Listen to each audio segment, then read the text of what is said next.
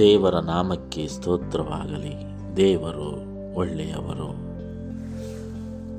ಧರ್ಮೋಪದೇಶ ಕಾಂಡದಲ್ಲಿ ಪ್ರಸ್ತುತ ಸತ್ಯ. ಈ ದಿನದ ಪಾಠದ ಭಾಗ ಗುರುವಾರ ಅಕ್ಟೋಬರ್ ಏಳು, ಅಮೋರಿಯರ ದುಷ್ಟತನ. ಪ್ರಿಯರೇ, ಇಸ್ರೇಲ್ ಮಕ್ಕಳು ದೇವರ ಆಶೀರ್ವಾದದಿಂದ ಹೇಗೆ ಅವರು ತಮ್ಮ ವೈರಿಗಳನ್ನು ನಾಶ ಮಾಡಿದರೆಂದು ಮತ್ತು ಅವರು ದೇವರಿಗೆ ನಂಬಿಗಸ್ಥರಾಗಿದ್ದಾಗ ದೇವರು ಅವರಿಗೆ ಬಲಿಷ್ಠರ ಮೇಲೆ ಜಯವನ್ನು ಹೇಗೆ ಕೊಟ್ಟರು ಎಂಬುದನ್ನು, ಇಸ್ರೇಲರ ಇತಿಹಾಸವನ್ನು, ಅವರ ಚರಿತ್ರೆಯನ್ನು ಮೋಶೆಯು ಧರ್ಮೋಪದೇಶಕಾಂಡ ಎರಡನೇ ಅಧ್ಯಾಯ ಮೂರನೇ ಅಧ್ಯಾಯದಲ್ಲಿ ಬಹಳ ಸ್ಪಷ್ಟವಾಗಿ ವಿಸ್ತಾರವಾಗಿ ವರ್ಣಿಸಿದ್ದಾನೆ. ಧರ್ಮೋಪದೇಶಕಾಂಡ ಎರಡನೇ ಅಧ್ಯಾಯ ಹನ್ನೊಂದರಿಂದ ಇಪ್ಪತ್ತನೇ ವಚನ, ಧರ್ಮೋಪದೇಶಕಾಂಡ ಮೂರನೇ ಅಧ್ಯಾಯ ಹದಿಮೂರನೇ ವಚನ. ಈ ಅಮೋರಿಯರ ನಾಶನದ ಬಗ್ಗೆ ನಾವು ಸ್ವಲ್ಪ ನೋಡಬೇಕಾಗಿದೆ ಪ್ರಿಯರೇ. ಯಾಕೆಂದರೆ ಇದು ಒಂದು ಕಷ್ಟಕರವಾದ ವಿಷಯ. ಸಹಜವಾಗಿ ಇಸ್ರೇಲ್ ಜನರು ಬೇರೆ ಜನಾಂಗದವರೊಂದಿಗೆ ಮೊದಲು ಸಮಾಧಾನದಿಂದ ಮಾತನಾಡುವವರು.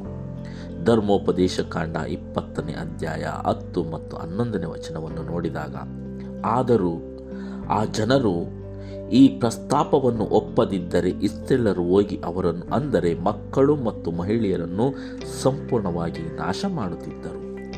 ಹೌದು ಪ್ರಿಯರೇ, ಇಸ್ರೇಲರ ಮೇಲೆ ಇಸ್ರೇಲರು ಯಾವುದಾದರೂ ಒಂದು ದೇಶವನ್ನು ನಾಶ ಮಾಡಬೇಕೆಂದರೆ ಮೊದಲು ಹೋಗಿ ಅವರ ಜೊತೆ ಸಮಾಧಾನದಿಂದ ಮಾತನಾಡುತ್ತಿದ್ದರು.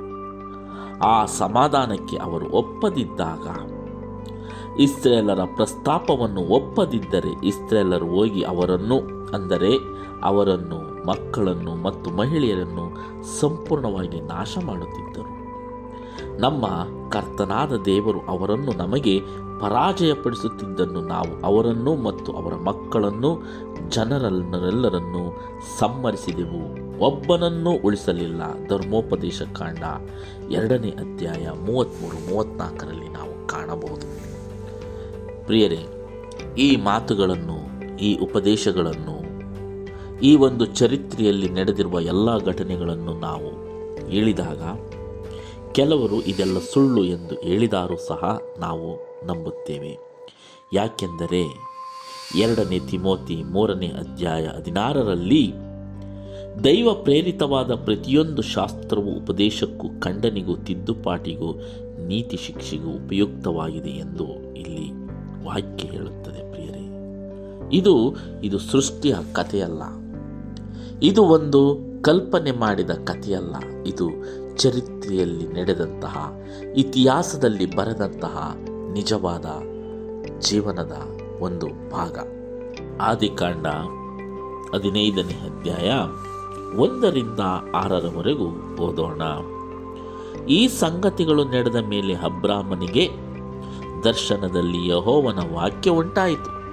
ಏನೆಂದರೆ, ಅಬ್ರಾಮನೇ, ಭಯಪಡಬೇಡ, ನಾನು ನಿನಗೆ ಗುರಾಣಿಯಾಗಿದ್ದೇನೆ, ನಿನಗೋಸ್ಕರ ಅತ್ಯಧಿಕ ಬಹುಮಾನವು ಇಟ್ಟದೆ ಎಂಬುದೇ. ಅದಕ್ಕೆ ಅಬ್ರಾಮನು, ಕರ್ತನಾದ ಯೆಹೋವನೇ, ನನಗೆ ಏನು ಕೊಟ್ಟರೇನು? ನಾನು ಸಂತಾನವಿಲ್ಲದವನಾಗಿ ಹೋಗುವೆನಾದ್ದರಿಂದ ನನ್ನ ಆಸ್ತಿಯೆಲ್ಲ ದಮಸ್ಕದ ಎಲಿಯೇಜರನ ಪಾಲಾಗುವುದಲ್ಲ ಅಂದನು.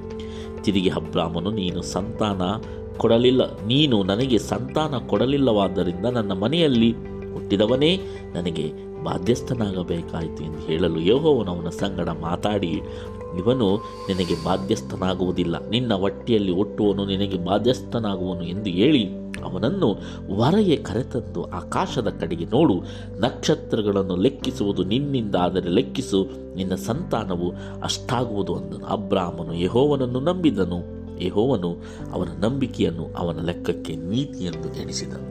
ಹೌದು ಪ್ರಿಯರೇ, ಅನೇಕ ವಿಷಯಗಳನ್ನು ನಾವು ನಂಬಲು ಬಹಳ ಕಷ್ಟವಾಗಬಹುದು. ಅಬ್ರಾಮನಿಗೂ ಸಹ ಈ ಮಾತನ್ನು ನಂಬಲು ಕಷ್ಟವಾಯಿತು. ಆದರೆ ದೇವರು ಹೇಳಿದ ಆ ಮಾತನ್ನು ಕೇಳಿ ನಂಬಿಕೆ ಇಟ್ಟನು.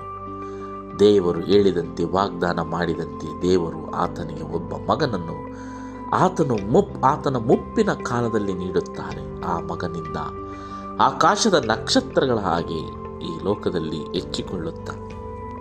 ಆದಿಕಾಂಡ ಹದಿನೈದನೇ ಅಧ್ಯಾಯ ಹದಿನಾರನೇ ವಚನದಲ್ಲಿ, ನಿನ್ನ ಸಂತತಿಯವರು ನಾಲ್ಕನೇ ತಲಾಂತರದಲ್ಲಿ ಇಲ್ಲಿಗೆ ತಿರುಗಿ ಬರುವರು, ಅಮೋರಿಯರ ಅಪರಾಧವು ಇನ್ನೂ ಪೂರ್ಣ ಸ್ಥಿತಿಗೆ ಬರಲಿಲ್ಲ ಎಂದು ಹೇಳಿದನು. ಹೌದು ಪ್ರಿಯರೇ, ಅಬ್ರಾಮನಿಗೆ ಇಲ್ಲಿ ದೇವರು ಒಂದು ವಾಗ್ದಾನ ಮಾಡುತ್ತಾರೆ, ನಿನ್ನ ನಾಲ್ಕನೇ ಸಂತತಿಯವರು ಇಲ್ಲಿಗೆ ಬರುತ್ತಾರೆ.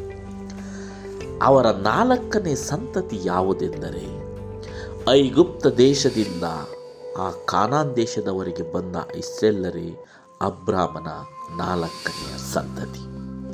ಈ ಸಂತತಿಯವರು ಇಲ್ಲಿಗೆ ಬರಬೇಕಾದರೆ ಅಮೋರಿಯರ ಒಂದು ಪಾಪಗಳು, ಅಪರಾಧಗಳು ಇಲ್ಲಿ ಪೂರ್ಣ ಸ್ಥಿತಿಗೆ ಬರಬೇಕಾಗಿತ್ತು. ಹಾಗಾಗಿ ಅಮೋರಿಯರ ಪಾಪವು ತುಂಬಿದ ಮೇಲೆ ಇಸ್ರೇಲ್ ಮಕ್ಕಳು ಅಲ್ಲಿ ಬರುತ್ತಾರೆ. ಅಮೋರಿಯರ ಆ ದುಷ್ಟತನವನ್ನು ಎಲ್ಲವನ್ನು ನೋಡಿ ಅವರಿಗನ್ನು ಸಮ್ಮಾನ ಮಾಡಿ ನಾಶ ಮಾಡುತ್ತಾರೆ. ಆ ಅಮೋರಿಯವರು ಅವರು ಬಹಳ ಕ್ರೂರಿಗಳಾಗಿದ್ದುದರಿಂದ ಈ ಅನ್ಯ ಜನಾಂಗದವರು ದೇವರ ಕೋಪಕ್ಕೆ ಪಾತ್ರರಾಗಿ ಶಿಕ್ಷೆಗೆ ಇಲ್ಲಿ ಗುರಿಯಾಗುತ್ತಾರೆ. ದೇವರು ತಾಳ್ಮೆಯಿಂದ ಅವರು ಬದಲಾಗುತ್ತಾರೆಂದು ಕಾದು ನೋಡಿದಾಗ್ಯೂ ಆದರೆ ಅವರು ಬದಲಾಗಲಿಲ್ಲ. ಆದುದರಿಂದ ದೇವರು ಅವರ ಮಕ್ಕಳನ್ನು ಸಂಹರಿಸಲು ಹೇಳಿದನು. ಇಸ್ರೇಲರಿಂದ ಸಂಹಾರವಾದ ಮಕ್ಕಳಿಗಿಂತ ಪ್ರಳಯದಲ್ಲಿ ಹೆಚ್ಚು ಮಕ್ಕಳು ನಾಶವಾದರು. ಪ್ರಿಯರೇ, ಇಲ್ಲಿ ದೇವರು ಎಲ್ಲರನ್ನು ಪ್ರೀತಿಸುತ್ತಾರೆ, ಎಲ್ಲ ಜನಾಂಗದವರನ್ನು ಇಲ್ಲಿ ಪ್ರೀತಿಸುತ್ತಾರೆ ಎಂಬುದಕ್ಕೆ ಇಲ್ಲಿ ಒಂದು ಒಳ್ಳೆಯ ವಾಕ್ಯವನ್ನು ದೇವರು ಹೇಳಿದ್ದಾರೆ. ಅಮೋರಿಯರು ಸಹ ದೇವರ ಮಕ್ಕಳೇ, ಆದರೆ ದೇವರಿಂದ ದೂರ ಹೋಗಿ ಅನ್ಯ ಜನಾಂಗಗಳಾಗಿರುತ್ತಾರೆ. ಅವರು ಸಹ ಬದಲಾಗಲಿ ಎಂದು ಅನೇಕ ಕಾಲ ಅವರಿಗೂ ಒಂದು ಅವಕಾಶವನ್ನು ಕೊಡುತ್ತಾರೆ. ಆದರೂ ಆ ಅವಕಾಶವನ್ನು ಅವರು ಉಪಯೋಗಿಸಿಕೊಳ್ಳುವಲ್ಲಿ ವಿಫಲರಾಗುತ್ತಾರೆ. ಹಾಗಾಗಿ ಅವರ ಒಂದು ಭ್ರಷ್ಟತೆ, ಅವರ ಒಂದು ದುಷ್ಟತನ ದೇವರ ಮೇಲೆ ದೇವರ ಮೇಲೆ ಒಂದು ಅಸಡ್ಡೆಯಾದ ಮನೋಭಾವವನ್ನು ಹೊಂದಿದವರಾಗಿ ಅವರು ಜೀವಿಸುತ್ತಾರೆ. ಈ ರೀತಿಯಾಗಿ ಅವರ ದುಷ್ಟತನ, ಅವರ ಕೆಟ್ಟತನ ಮಿತಿಮೀರಿದಾಗ ದೇವರು ಇಸ್ರೇಲ್ ಮಕ್ಕಳನ್ನು ಕಳಿಸಿ ಅವರ ಮುಖಾಂತರ ಅವರನ್ನು ಇಲ್ಲಿ ನಾಶ ಮಾಡಲು ಹೇಳುತ್ತಾರೆ.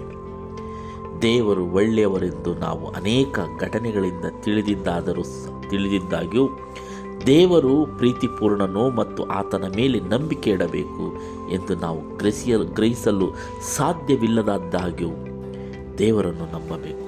ಪ್ರಿಯರೇ, ದೇವರ ಪ್ರೀತಿಯನ್ನು, ದೇವರ ಪ್ರಸನ್ನತೆಯನ್ನು, ದೇವರ ಶಕ್ತಿಯನ್ನು ಮಾನವರಾದ ನಮ್ಮಿಂದ ತಿಳಿದುಕೊಳ್ಳಲು ಅಸಾಧ್ಯ ಪ್ರಿಯರೇ.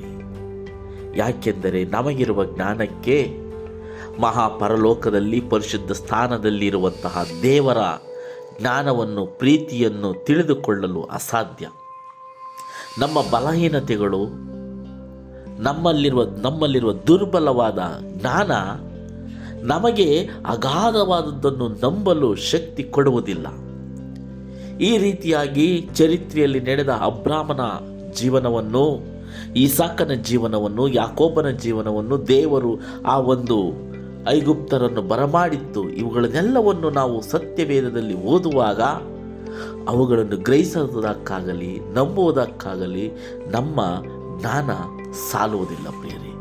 ಆದರೆ ಈ ಎಲ್ಲ ಅನುಮಾನಗಳಿದ್ದರೂ ಸಹ ನಾವು ಸತ್ಯವೇದವನ್ನು ನಂಬಬೇಕು.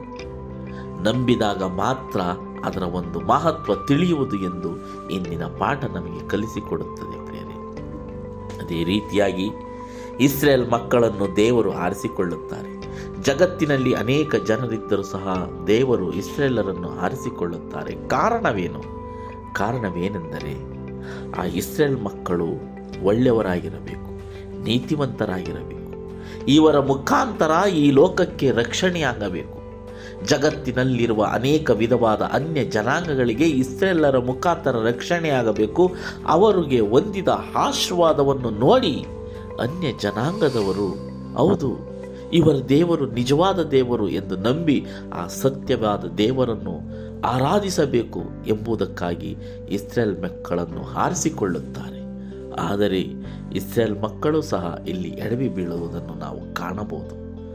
ಯಾಕೆ ಈ ರೀತಿ ಎಡವಿ ಬೀಳುತ್ತಾರೆಂದರೆ ಆ ದೇವರ ಪರಿಶುದ್ಧವಾದ ಪ್ರೀತಿಯನ್ನು ಗ್ರಹಿಸಲು ಅಸಾಧ್ಯವಾದದ್ದರಿಂದ. ಅದಕ್ಕಾಗಿ ನಾವು ಒಂದನೇ ಕೊರಿಂಥ ಹತ್ತನೇ ಅಧ್ಯಾಯ ಒಂದರಿಂದ ನಾಲ್ಕು ಹಾಗೂ ಯೋಹಾನನು ಬರೆದ ಸುವಾರ್ತೆ ಹದಿನಾಲ್ಕನೇ ಅಧ್ಯಾಯ ಒಂಬತ್ತನೇ ವಚನವನ್ನು ಓದೋಣ. ಸಹೋದರರೇ, ಮುಂದಿನ ಸಂಗತಿಯಲ್ಲಿ ನೀವು ಲಕ್ಷ್ಯ ಬಿಡಬೇಕೆಂದು ನಾನು ಅಪೇಕ್ಷಿಸುತ್ತೇನೆ. ಅದೇನೆಂದರೆ, ನಮ್ಮ ಪಿತೃಗಳೆಲ್ಲರೂ ಮೇಘದ ನೆರಳಿನಲ್ಲಿದ್ದರು, ಅವರೆಲ್ಲರೂ ಸಮುದ್ರವನ್ನು ದಾಟಿ ಹೋದರು, ಅವರೆಲ್ಲರೂ ಮೋಶೆಯ ಶಿಷ್ಯರಾಗುವುದಕ್ಕಾಗಿ ಮೇಘದಲ್ಲಿಯೂ ಸಮುದ್ರದಲ್ಲಿಯೂ ದೀಕ್ಷಾಸ್ನಾನವನ್ನು ಹೊಂದಿದರು, ಅವರೆಲ್ಲರೂ ದೈವಿಕವಾದ ಒಂದೇ ಆಹಾರವನ್ನು ತಿಂದರು, ಅವರೆಲ್ಲರೂ ದೈವಿಕವಾದ ಒಂದೇ ನೀರನ್ನು ಕುಡಿದರು, ಹೇಗೆಂದರೆ ಅವರ ಹಿಂದೆ ಹೋಗುತ್ತಿದ್ದ ದೈವಿಕವಾದ ಬಂಡೆಯೊಳಗಿಂದ ಬಂದ ನೀರನ್ನು ಕುಡಿಯುತ್ತಿದ್ದರು. ಆ ಬಂಡೆ ಕ್ರಿಸ್ತನೇ.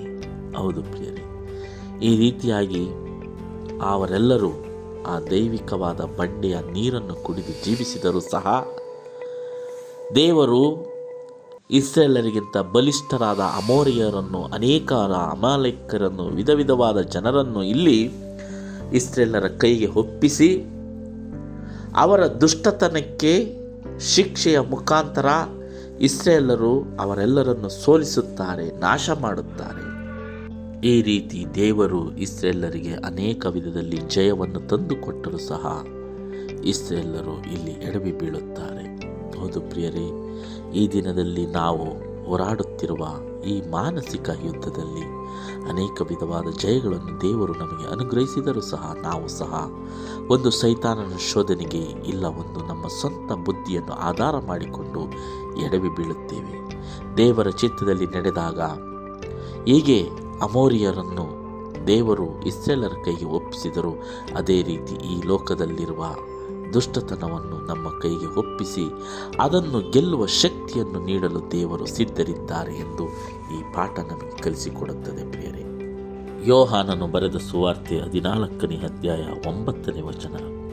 ಯೇಸು ಅವನಿಗೆ, ಫಿಲಿಪ್ಪನೇ, ನಾನು ಇಷ್ಟು ದಿವಸ ನಿಮ್ಮ ಸಂಗಡ ಇದ್ದರೂ ನೀನು ಇನ್ನೂ ನನ್ನನ್ನು ಅರಿತುಕೊಳ್ಳಲಿಲ್ಲವೇ? ನನ್ನನ್ನು ನೋಡಿ ನೋಡಿದವನು ತಂದೆಯನ್ನು ನೋಡಿದ್ದಾನೆ. ನಮಗೆ ತಂದೆಯ ತೋರಿಸೆಂದು ನೀನು ಹೇಳುವುದು ಹೇಗೆ? ಹೌದು ಪ್ರಿಯರೇ, ಅನೇಕ ಅದ್ಭುತ ಕಾರ್ಯಗಳನ್ನು ನೋಡಿದ್ದರೂ, ಚರಿತ್ರೆಯಲ್ಲಿ ಓದಿದ್ದರೂ, ಅದಕ್ಕೆ ಬೇಕಾದಂಥ ಸಾಕ್ಷಿಗಳು ನಮ್ಮ ಕಣ್ಣ ಮುಂದೆ ಇದ್ದರೂ ಸಹ ದೇವರನ್ನು ನಂಬಲು, ದೇವರನ್ನು ಹಿಂಬಾಲಿಸಲು ನಾವು ಅನೇಕ ವಿಧದಲ್ಲಿ ಹಿಂಜರಿಯುತ್ತೇವೆ, ಸೋಲುತ್ತೇವೆ.